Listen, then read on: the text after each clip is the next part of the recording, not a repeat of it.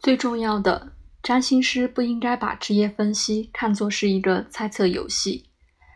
占星师的心理的方法是在发现模式或确证模式或建议模式上，对客户在职业选择方面有最大选限度的帮助。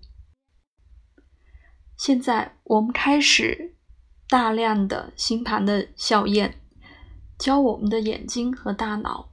运行比出生分析有点不同。首先，我们必须记得，过程可能看起来是过分简单的。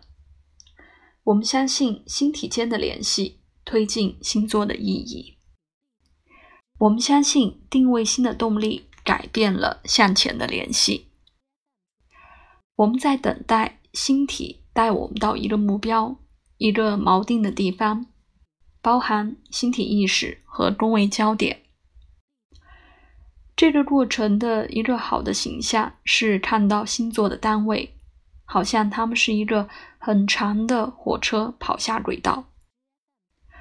我们计算车辆，直到我们得到最重要的一个，标记它的位置。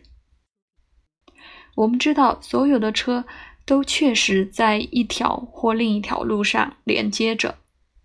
但这个火车的重要性，最后的意义是什么？更多的是这个过程和它的细微差别，将呈现在第三部分。在六十个案例、更多的经验之后，